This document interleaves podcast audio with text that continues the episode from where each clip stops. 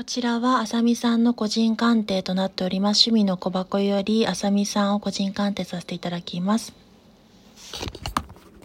探求心を持って理想追求自身に向き合うことによって得られるものが多い時というところがハーミットで示されておりますそしてその是非によって絶好調の運気をつかんでいける前段階に立っている扉の前にそれを開くか否かのところに左右される運気にあるというところが出ておりますし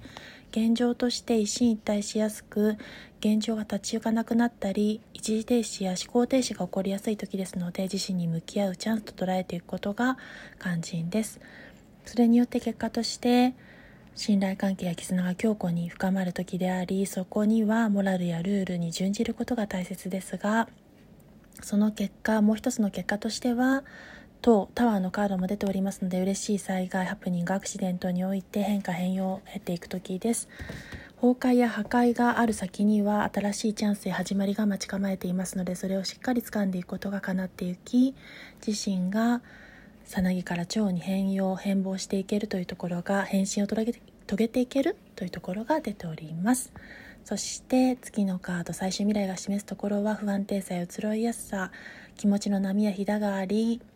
その月が満ち欠けを繰り返すように移ろいやすい運気となっており幻想幻を通して物事を見やすくなっておりますがそこにつけ入る人誘惑する人に騙されないことによって己の誘惑次のカードでも示しているように悪習慣に打ち勝つことが叶いカリスマ性発揮も叶う時です。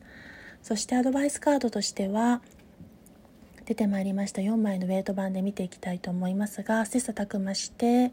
良きライバルに恵まれ躍進して自身を向上していくことが叶うことによって喪失感に苛まれやすい時そんな不安もその時より見える時が陰りが出ておりますが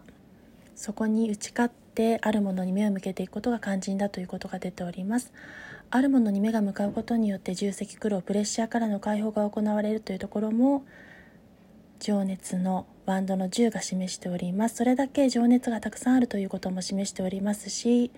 それを叶えていく際にはギブアンドテイク精神与えし者与えられし者のバランス感覚をしっかりと整えていくことそれを正していくことが肝心と出てまいりました。